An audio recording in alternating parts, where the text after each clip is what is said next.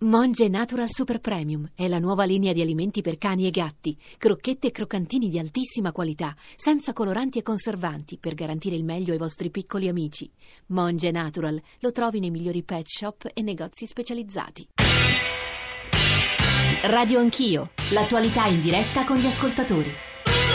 906, bentornati, Giorgio Zanchini al microfono, noi stiamo parlando di Rom, vivere da Rom oggi in Italia, ovviamente eh, all'indomani di quello che è accaduto a Roma il 27 maggio che sta provocando strascichi anche molto molto pesanti. Oggi c'è una, un sit-in del, organizzato dalla destra eh, a Roma e ne stiamo discutendo con in studio Arabella Staicu, che è una donna rom, romena, mediatrice culturale, con Marco Brazzoduro, Ferdinando Tarsitani, nostro collega della cronaca che sta qui seduto accanto a me, che ha seguito quella vicenda e stavo leggendo quello che ci scrivete voi ascoltatori. Eh, 335 699 2949 per gli sms, 335 699 2639 per i vostri whatsapp, inclusi whatsapp audio, poi c'è Radio Anch'io, chiocciolarai.it per i messaggi di posta elettronica e ancora eh, Twitter con l'account Radio Anch'io e il nostro poi, profilo sui social network. Leggo un po' dei messaggi che ci state mandando, lo dico ad Arabella e al professor Brazzoduro, sono molto duri, eh, molto duri, ma insomma siete, immagino, eh, abituati. Innanzitutto molto. colpisce molto e viene contestato dagli ascoltatori il, quello che ha detto il professor Brazzoduro sul sottoproletariato che caratterizza il grosso dell'etnia rom, laddove invece c'è una percezione di ricchezza almeno almeno di una parte eh, dei Rom, ma siete mai stati, e poi ci sono un po' di esempi citati dai nostri ascoltatori, Giovanni, siete mai stati a, a Rancitelli, eh, a, a, Pescara, è facile parlare da dentro uno studio con i sociologi, quando vedi un cavallo sul balcone al terzo piano, cosa puoi pensare? Questo fa anche un po' ridere questo messaggio, ma insomma non è un problema di campi, a Catanzaro, ci scrive un ascoltatore, è stata tentata un'integrazione consegnando a quasi 5.000 Rom un intero quartiere di case popolari, ma la situazione rasenta l'incredibile. E poi Whatsapp, tra i tanti ne prendo uno rivolto al vice sindaco Nieri che è stato con noi, dite a Nieri che se assegnano casa ai Rom, gli italiani che la stanno aspettando si rivoltano. In realtà qui, Brazzo Duro, penso, penso che facciamo chiarezza rapidissimamente, esistono delle, delle, delle, classifiche, degli indici che fanno sì che se è un italiano, se è un rom e se uno ha diritto va, a prescindere da, chiamiamola etnia, professore, così. Certo, mi pare che il criterio attraverso il quale giudicare sia quello del bisogno che poi in Italia la politica eh, abitativa per le fasce disagiate sia scandalosamente bassa. Faccio solo un esempio. In Francia, che è la stessa popolazione italiana, ci sono 3 milioni di case popolari. In Italia un milione. È stata sempre... Mh, trascurata la politica abitativa per cui si, no, la lotta tra i poveri no, noi italiani siamo in lista d'attesa non vogliamo i rom eccetera i Roma alle volte hanno più bisogno degli italiani e tutti devono essere, devono essere soddisfatti. Si fermi, eh, Ferdinando, una domanda. Eh, da quello che abbiamo capito nella prima parte della trasmissione esistono campi autorizzati, abusivi, tollerati, è così? Eh sì, lo sentiamo prima nelle voci dei residenti. Quello della Monachina è un campo non autorizzato, ma rientra in una categoria eh, rispetto all'amministrazione tollerata. Bisognerebbe chiedere che cos'è un campo tollerato, perché è un campo, come dicevi tu, o autorizzato o non eh, autorizzato. questa, questa è la terza categoria italiana, braccio duro, il campo tollerato. Che vuol dire? No, è una, campa, è, un, è una, una, definizione tipicamente romana. Solo a Roma esistono dei campi tollerati. I campi tollerati so, o dei, erano dei campi autorizzati che poi con il piano Noma di, di Alemanno sono stati degradati a tollerati, nel senso che devono essere smantellati, oppure sono campi che eh, esistono da tanti tanti anni e che in una certa misura sono stati inseriti in un certo processo, per esempio la scolarizzazione. Acqua, acqua gli viene data ai campi tollerati? No, no non c'è c'è acqua, eh, ma ma gli viene dato per esempio gli vengono portati bagni chimici ah, ecco. okay. un po' di ascoltatori poi esperienze di altri luoghi d'Italia mi scuso preventivamente per la brevità e anche in qualche modo la brutalità che spesso mi costringe a interrompere dei racconti molto belli e soprattutto quando li ascolterete vedrete quanto impegno c'è in alcune esperienze di tentativi di integrazione che ascolteremo. Ma prima Paolo da Genova, Daniele da Roma e Luca da Roma. Paolo, buongiorno. Buongiorno, sì, allora um, uh, stupisce sempre che noi affrontiamo questi problemi, i, i problemi dei nomadi come dei profughi eccetera, quando c'è un, un problema, quindi sull'onda emotiva di questo problema non si riesce a ragionare in maniera serena.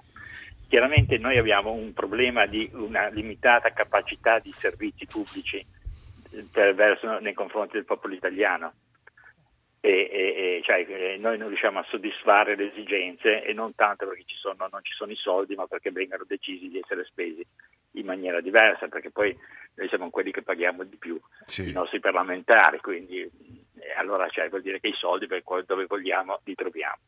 È chiaro che quando non riusciamo a garantire dei servizi minimi alla nostra popolazione eh, diventa difficile andare a offrire servizi ad altre popolazioni. E scatta il meccanismo, la dinamica dello scontro fra allora, poveri di cui parlava. Che è una, vera, cosa che fa veramente piangere il cuore. Cioè, beh, e, e, però quindi questo problema va affrontato in maniera molto seria. Questi o li inseriamo dentro, devono rispettare le nostre stesse leggi, non si può pensare che eh, ehm, un nomade possa mettere bancarelle su marciapiede e vendere tutto bene, c'è poi diciamo trafugata, che sappiamo benissimo a chi vanno questi soldi quando invece un banale commerciante, se ha un bar, se mette un tavolino fuori deve pagare una tassa sì, al comune, no, qui, cioè qui, bisogna pa- equiparare. Paolo, no, è il tema del rispetto della legalità, devo dire che i commercianti fra mille virgolette abusivi, perché poi anche lì non è facile distinguere, io commercianti eh, rom ne ho visti pochi, in realtà beh, mi sembrano di, di tutt'altre provenienze, ma insomma posso sbagliarmi io. Daniele da Roma, buongiorno. Buongiorno, buongiorno. Ci, ci dica. Io volevo fare invece un discorso che, che non fa mai nessuno, ma delle percentuali, cioè le, la percentuale come dei rom, degli, de, diciamo degli immigrati, cioè la percentuale della delinquenza è quello che conta, perché spesso si dice sì, pure gli italiani rubano, grazie, eh, certo, anche gli italiani rubano, ma la percentuale, se noi prendiamo mille rom e mille italiani, eh, non so, su mille italiani forse 10 ruberanno, ma di rom io direi 500, perché tra lo sfruttamento minorile, tra eh, i furti, a me non mi è mai capitato di vedere un, un ragazzetto italiano che, che fa un, uno scippo, non so, alla stazione Termini. Beh, oddio Daniele, però posso, ora non voglio essere offensivo, ma a, a, Napoli sono tutti napoletani quelli che i ragazzetti che ti scippano, non è che siano rom. L'Italia è grande, io parlo a livello nazionale. Poi è chiaro ci sono concentrazioni tipo a Napoli dove ci stanno, ci stanno dei quartieri dove mi dicono, io non ci sono mai stato, che non, non si riesce neanche a girare, però facciamo un discorso su scala nazionale. Se noi prendiamo mille italiani e mille rom, sarei curioso di vedere una percentuale. Eh, eh, io, no, questo, ha fatto bene perché bisogna sempre parlare alla luce dei numeri, quindi Daniele ci invita a essere pragmatici. Luca, sempre da Roma. Luca, buongiorno. Sì, buongiorno a tutti. Eh, vabbè, io vivo a Roma e, e lavoro eh, a Tor Sapienza, dove lì c'è il campo di Via Salvati che è di fronte alla questura, all'ufficio immigrazione. Io vi invito appunto a vedere in che condizioni eh, vivono queste, queste, persone e io come ho scritto nei messaggi, per me i primi razzisti probabilmente sono proprio le istituzioni che permettono di vivere a questa gente eh, in questa maniera, che comunque nel momento in cui crei queste situazioni è normale che poi eh, chi è che ci va a vivere? Ci va a vivere gente che ovviamente eh, vive eh, in situazioni limite. Ma io quello che dicevo, la, la mediatrice all'inizio ha detto eh, eh, ci sono rom perfettamente integrati come lei che vivono, eh, lavorano e pagano le tasse, allora appunto loro stessi dovrebbero essere i primi a comunque in un certo modo ad aiutare le istituzioni a, a, a diciamo, comunque a, a, risolvere anche questo problema emarginando anche tutti quelli coloro che non so, non so Luca quanto sia facile fare la rabella magari ci aiuti lei. E, e sepa, emarginare chi delinque emarginare chi non rispetta le leggi all'interno della vostra stessa comunità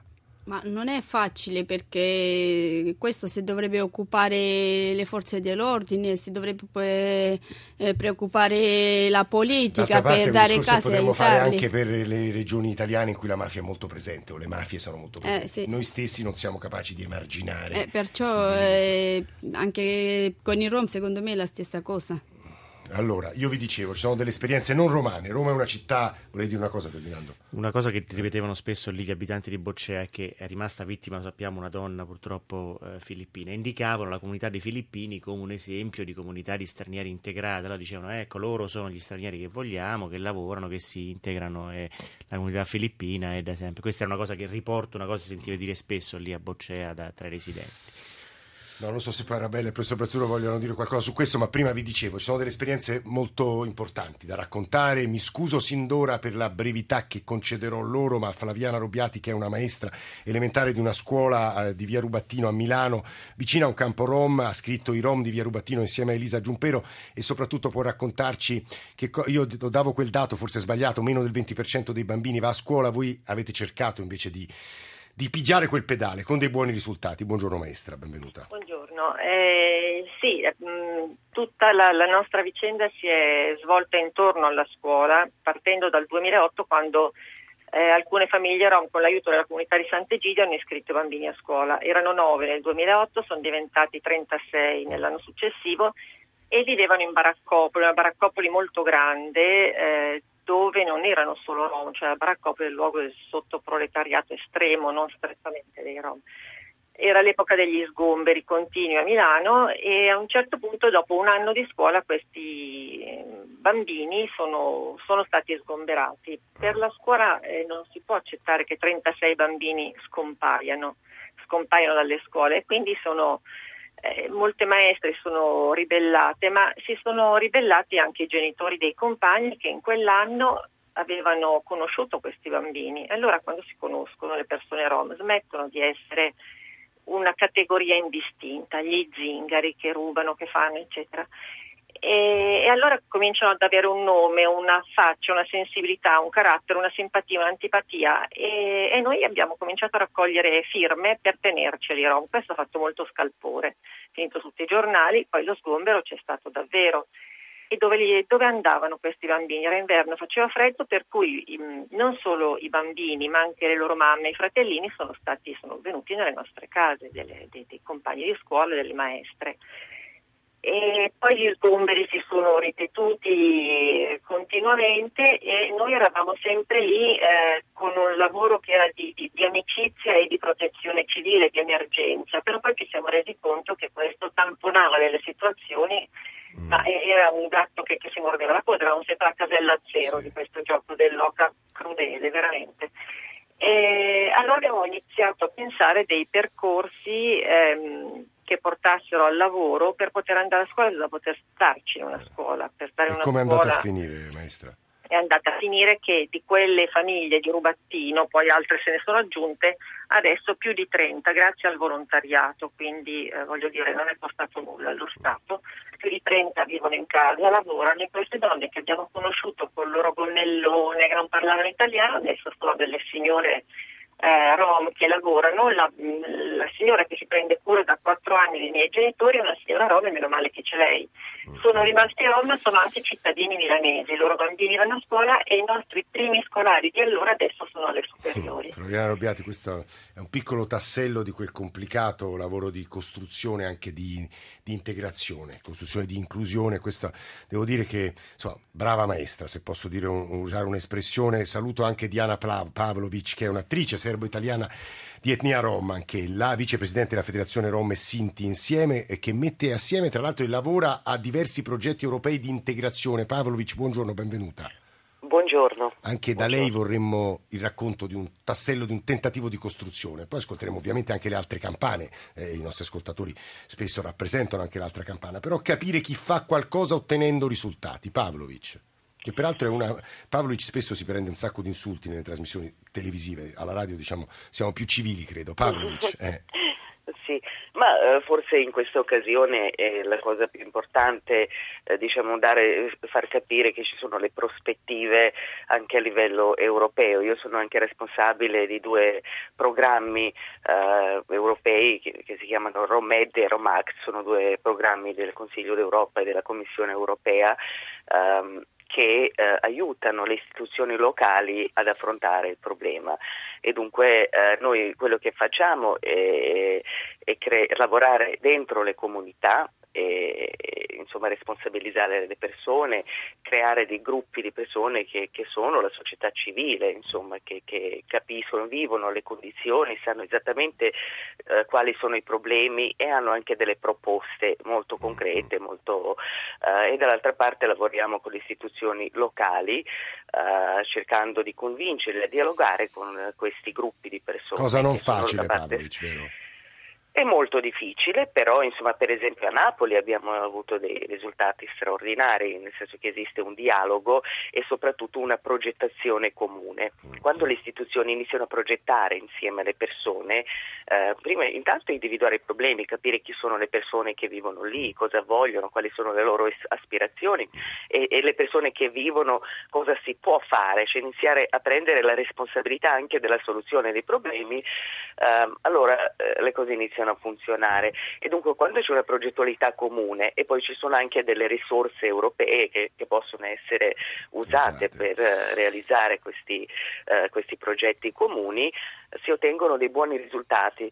Prima perché si affrontano eh, i problemi in modo concreto, eh, non con la strumentalizzazione politica e così via, e poi dall'altra anche perché le persone rom si prendono le responsabilità. Pavlovic, lei ha usato un'espressione anche qui nello scusarmi per per la brevità di tempo che vi concedo ci sarebbe bisogno di ore per raccontare nel dettaglio queste esperienze, queste testimonianze. Diceva giustamente Flaviana Robbiati, non è una marea indistinta, noi parliamo di persone con le quali si dialoga, ci si confronta, si prova anche a negoziare. Diceva Diana Pavlovic che a Napoli ci sono un paio di di esperienze straordinarie. Alexander Valentino è responsabile di un paio di progetti europei, poi per l'inclusione dei Rom a Napoli. Buongiorno Valentino, benvenuto.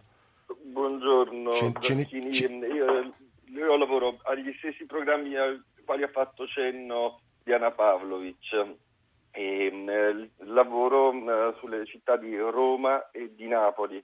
E, eh, ormai è, un, è un, quasi un anno, circa un anno che eh, proviamo ad affrontare insieme alle amministrazioni che sono partner di questi programmi ehm, alcune questioni. Chiaramente non è che eh, lavoriamo a tappeto su tutte le città, Roma eh, come Napoli sono delle grandi città sì. dove la popolazione rom è, è, numerosa e proviamo ad affrontare delle questioni puntuali insieme a delle comunità che mh, mm, pensiamo possano anche diciamo, eh, essere attive e essere diciamo, con qualche eh, risultato Valentino, giusto?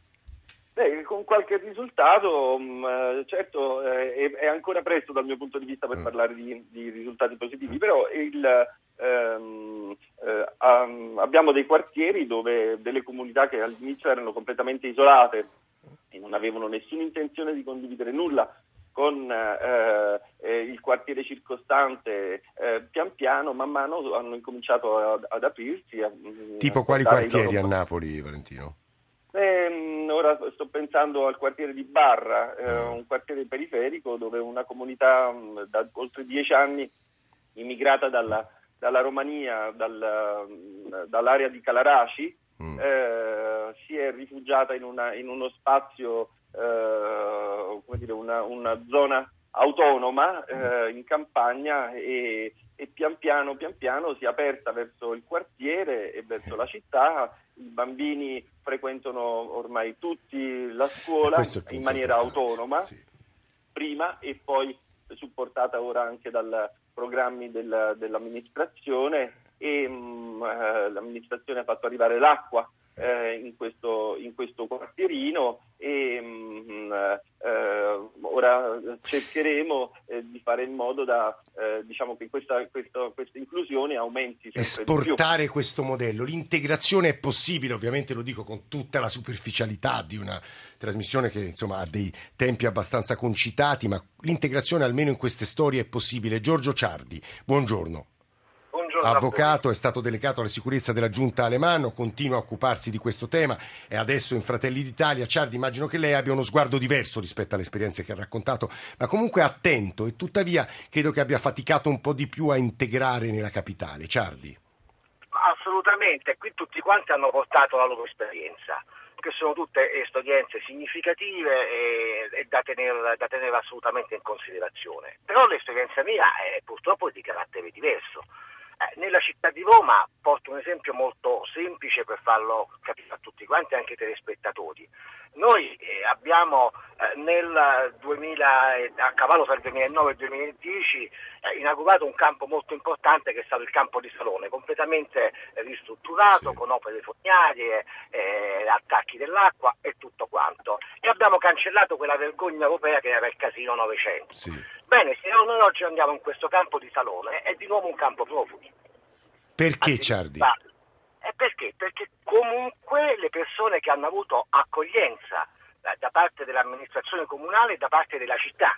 Eh, quindi anche caricandosi tutta una serie di oneri, di spese e tutto quanto, non hanno ritenuto di restituire eh, alla, alla città un'attenzione rispetto a una cosa che è una cosa pubblica, una res pubblica, che è una cosa che rientra un po' nel nostro costume, nel nostro modo di vedere le cose. Ciardi, le, le, ridò la parola perché, perché, la sua affermazione è molto netta e credo che meriti una replica, se vuole, di Marco Brazzoduro e anche eh, di Arabella. Brazzoduro.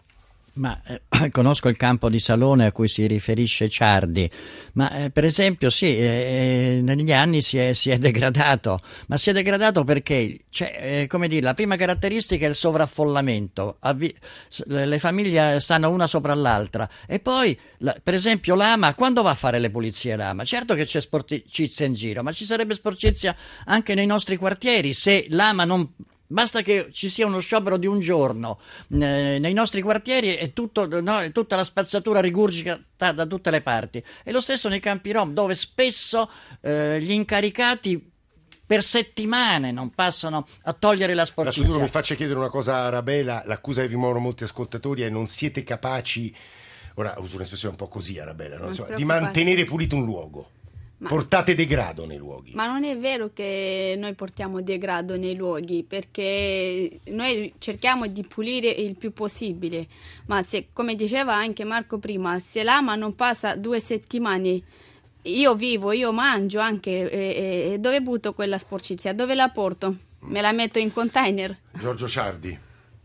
Ah, io voglio dire una cosa, se noi andiamo a Campo di Salone e già le persone con cui stiamo interloquendo lo conoscono, si renderanno conto che intorno al Campo di Salone si sono create delle vere e proprie discariche abusive eh, dove spesso e volentieri vengono portati eh, elettrodomestici da cui tirare fuori i rami dai motori e tutto quanto. Quindi di fatto c'è una pseudo-economia che in effetti in qualche modo aumenta questo degrado.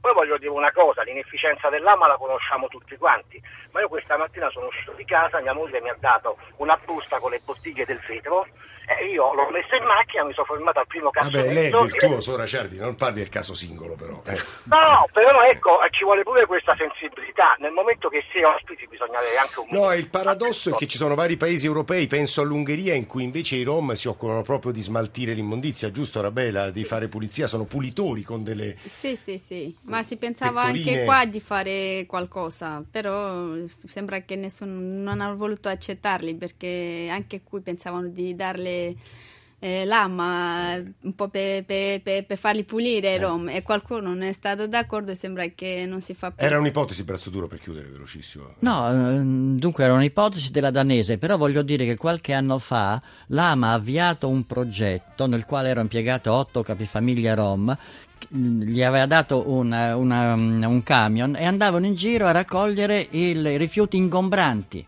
E questo è un progetto che doveva essere allargato, dava occupazione, no, reddito ai Rom e poi stato, invece di essere allargato è stato troncato. Brazzo duro, Staico, Tarsitani, vi chiedo qualche altro minuto assieme, noi diamo la linea al giornale radio, ma torniamo anche per parlare di nuovo di, di numeri, di Europa, insomma di altri tanti temi.